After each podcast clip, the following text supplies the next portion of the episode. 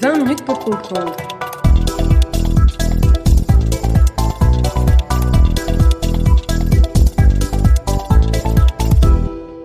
La guerre dans le Haut-Karabagh, deuxième partie. Bonjour à toutes et tous et bienvenue dans ce nouvel épisode de 20 minutes pour comprendre, le podcast qui vous aide à comprendre l'actualité internationale. Dans cet épisode, nous clôturons notre analyse en deux temps du conflit dans le Haut-Karabagh. Le premier épisode, publié la semaine passée, vous proposait l'analyse des causes profondes et récentes de ce conflit. On l'inscrivait également dans la géographie pour avoir une idée plus précise du cadre dans lequel il s'inscrit. Étudions à présent son déroulé et ses conséquences en compagnie de notre invité, Aude Merlin. Bonjour. Bonjour. Je rappelle que vous êtes professeur à l'ULB, spécialiste de l'espace post-soviétique. Vous nous aviez expliqué dans l'épisode précédent que la guerre n'avait rien d'étonnant, puisque l'Azerbaïdjan s'y était préparé depuis assez longtemps, multipliant les partenariats à l'international, modernisant son armée et achetant notamment des drones. Est-ce que vous pourriez nous expliquer comment cette guerre s'est déroulée et quelles en sont les caractéristiques principales? Bon, il y a donc un déséquilibre en, termes de force qui est flagrant. Après les années 90, qui sont des années de très très grand affaiblissement de ces fameux États émergents et indépendants avec des armées extrêmement fragiles et chaotiques, qui sont le résultat et l'émanation d'une partition de l'armée soviétique qui elle-même était déjà dans un état de, de, très grande fragilité à la fin des années soviétiques. Euh, après les années 90, on a euh, un redressement à la fois euh, des économies et notamment de l'économie azerbaïdjanaise qui profite de la manne pétrolière. L'État azerbaïdjanais est un État rentier très riche qui a accès aux ressources pétrolières offshore, notamment de la Caspienne.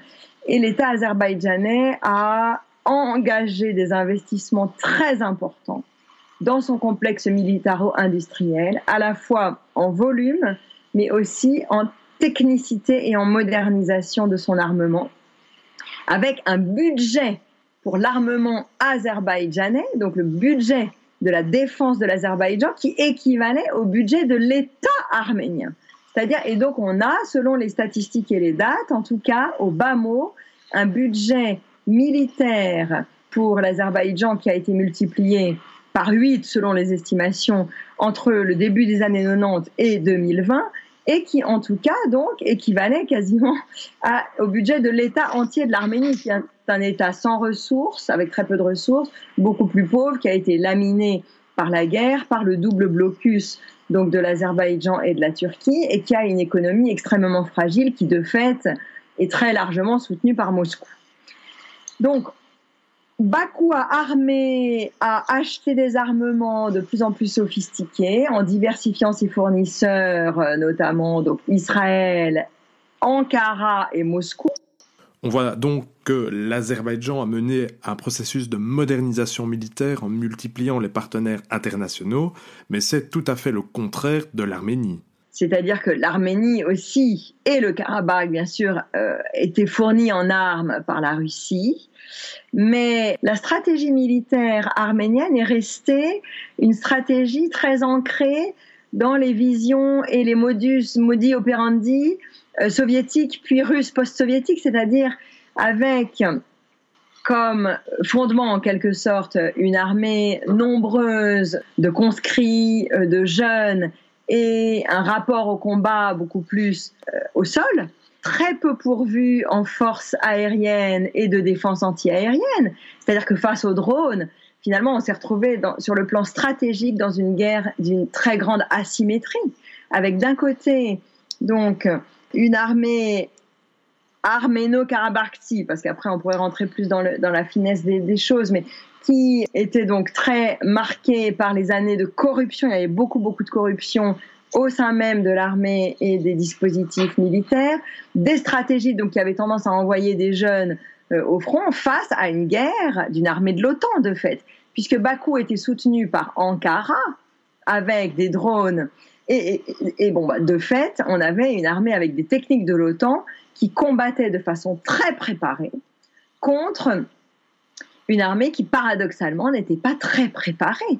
Quand on sait que la ligne de défense a sauté euh, très rapidement, quand on sait que, au bout de quatre jours d'ailleurs, la direction stratégique militaire arménienne a informé Nicole Pachinian de l'issue du conflit. C'est-à-dire que c'était très clair du point de vue arménien, du point de vue des militaires, que la, partie arménienne allait à sa défaite. Et Nicole Pachignan a préféré continuer à essayer de tenir tête, voilà, pour des raisons sans doute symboliques, mais enfin qui ont été très très très coûteuses en hommes, puisque les chiffres ne cessent de s'alourdir, les pertes militaires ne cessent euh, d'augmenter au fur et à mesure que des corps sont retrouvés. Donc on est aujourd'hui en tout cas à plus de 3000 hommes militaires côté arménien qui sont morts en 44 jours. Ça a été extrêmement violent ce n'est pas tant les civils qui ont été tués que les militaires et notamment les jeunes qui étaient envoyés comme ça au front, euh, mal armés, mal préparés. Alors on les baptisait euh, comme ça juste avant de partir, mais il y a quelque chose d'absolument poignant.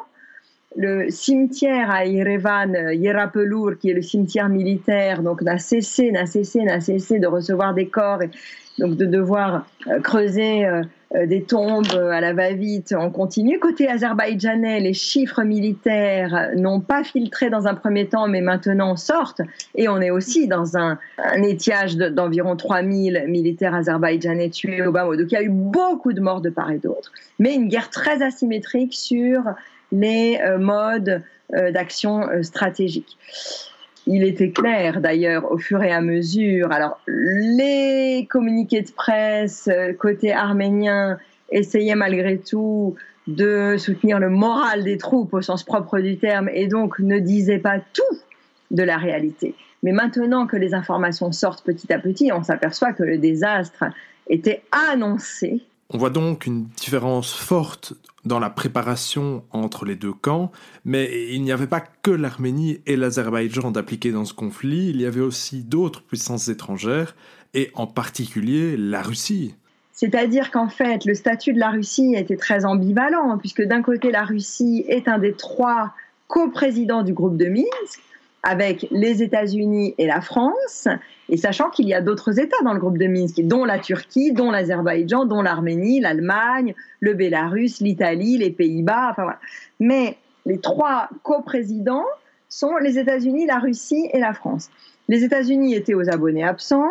La France a fait des déclarations qui laissent des traces en quelque sorte aujourd'hui, puisque Bakou considère que la France ne peut plus rester comme coprésident du groupe de Minsk, étant donné que euh, Monsieur Macron a dès le début donc pointé la participation de mercenaires côté azerbaïdjanais qui étaient des mercenaires envoyés par la Turquie, des mercenaires de Syrie envoyés par la Turquie.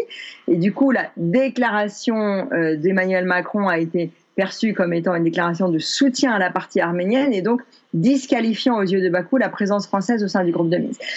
Et il restait donc la Russie et la partie arménienne qui, en même temps, et ça c'est quand même le fait historique sur le temps très long, perçoit la Russie comme étant son protecteur, et ce qui s'appuie sur un certain nombre de faits à la fois historiques, également articulés à la composante confessionnelle dans l'histoire longue, les Arméniens étant chrétiens, les Azerbaïdjanais étant musulmans, et euh, le euh, protectorat à l'époque tsariste de territoire arménien, donc ayant donc euh, joué, les Arméniens ont été extrêmement déçus et, incrédules de la passivité de Moscou.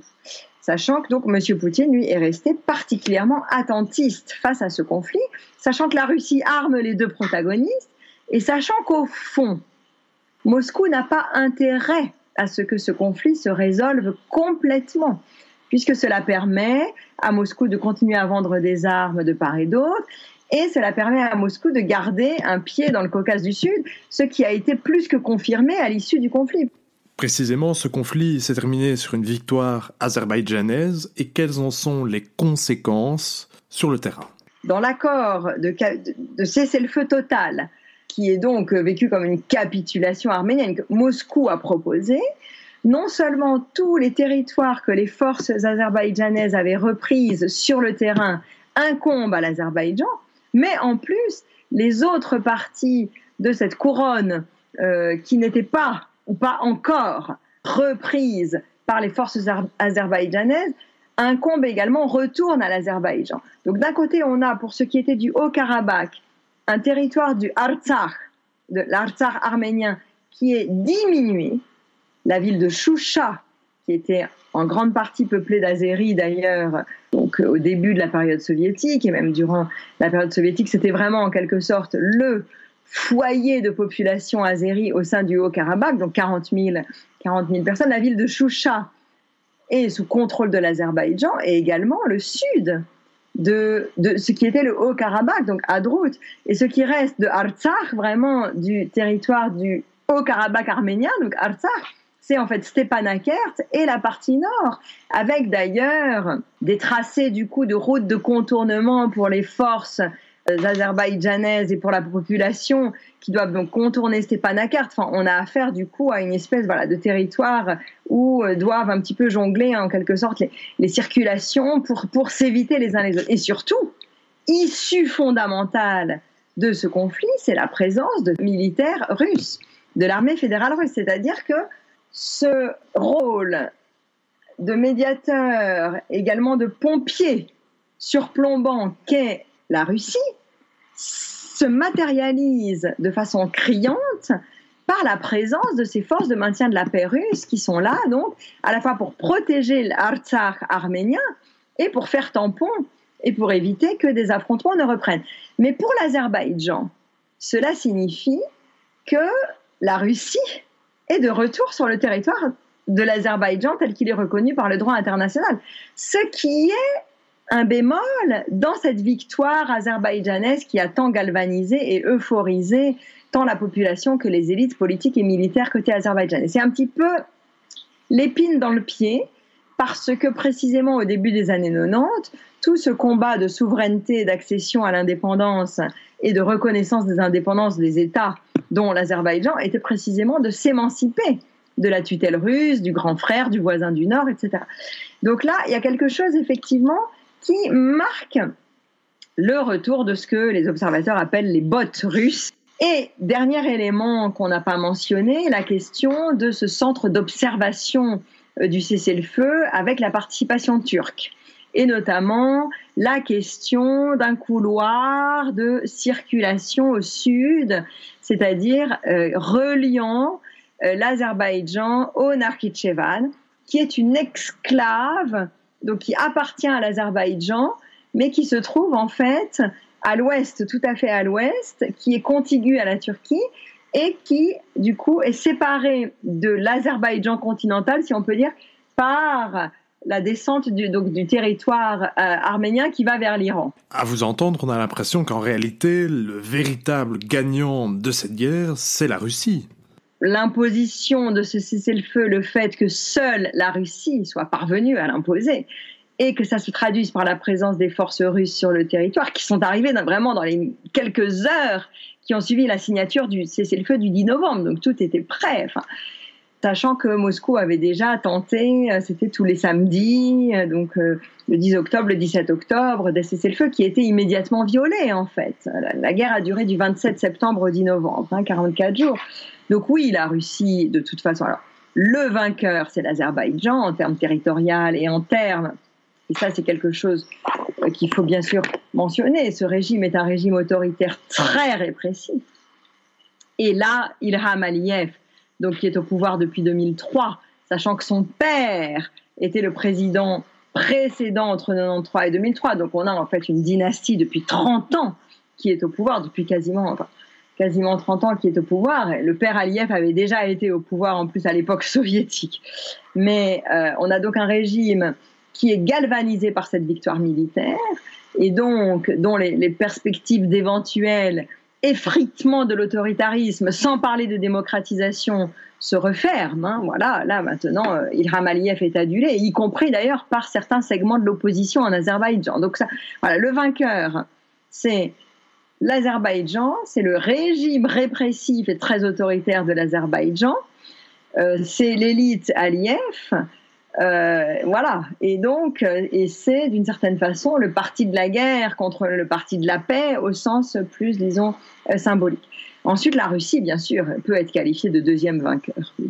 Les vaincus, bien sûr, le grand vaincu est la partie arménienne au sens large, avec donc tout un travail maintenant d'analyse, de réflexivité à faire au sein des élites et également voilà, de réflexion sur l'élaboration d'une politique extérieure qui soit plus articulée, qui soit mieux charpentée, et également des réflexions stratégiques et militaires, parce que d'une certaine façon, et ça s'est beaucoup vu d'ailleurs dans une certaine lecture médiatique pendant le conflit, d'une certaine façon, beaucoup d'Arméniens, et notamment en diaspora, ont vécu ce qui se passait comme une réactualisation du génocide de 1915 alors qu'il y a beaucoup, beaucoup de différences et que la période soviétique est passée par là et le conflit de 88-94 est passé par là en laissant une très grande amertume côté azerbaïdjanais pendant des années.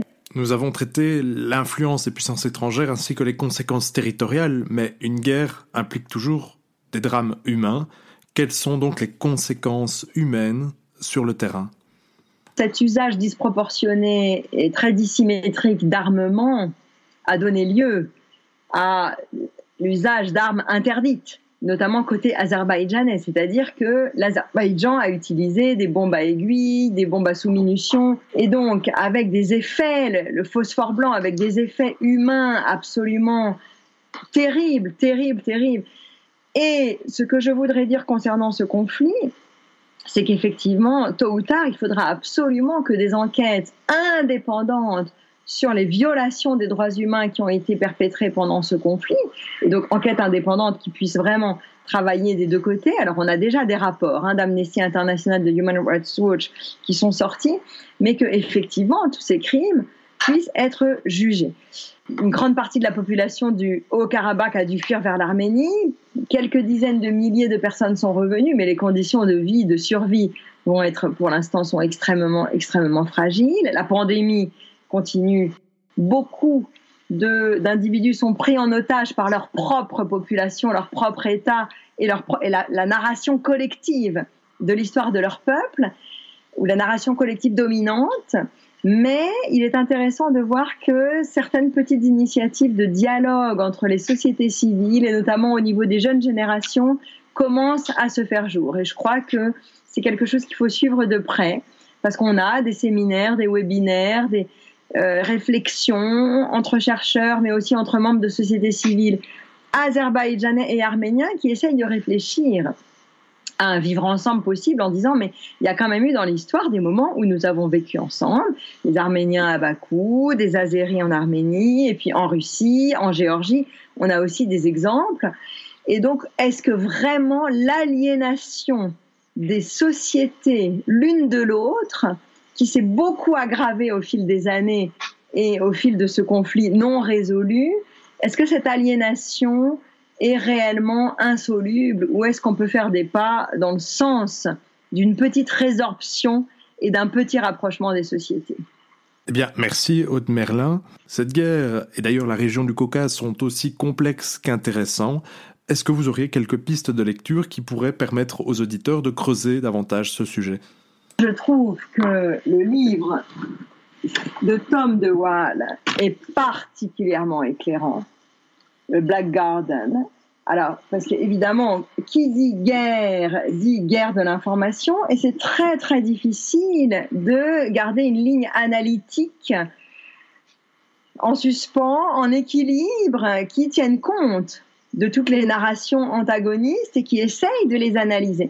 On a aussi l'ouvrage de Lawrence Bruce, Azerbaijan and Armenia, Anatomy of a Conflict.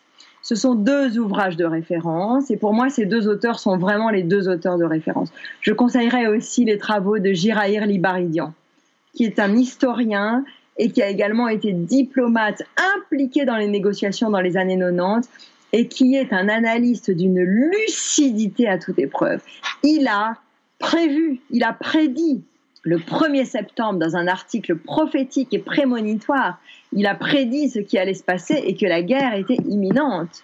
Eh bien, merci pour ces recommandations, Haute Merlin. Merci aussi pour vos éclairages très intéressants qui nous ont permis, je pense, de bien déceler les causes, les conséquences et les enjeux de cette guerre. Merci à vous. C'était donc 20 minutes pour comprendre. Aujourd'hui, le conflit dans le Haut-Karabakh. Je suis Vincent Gabriel, à la technique c'était Sarah Fariat. N'hésitez pas à suivre les réseaux sociaux de Global Initiative qui se trouvent dans la description.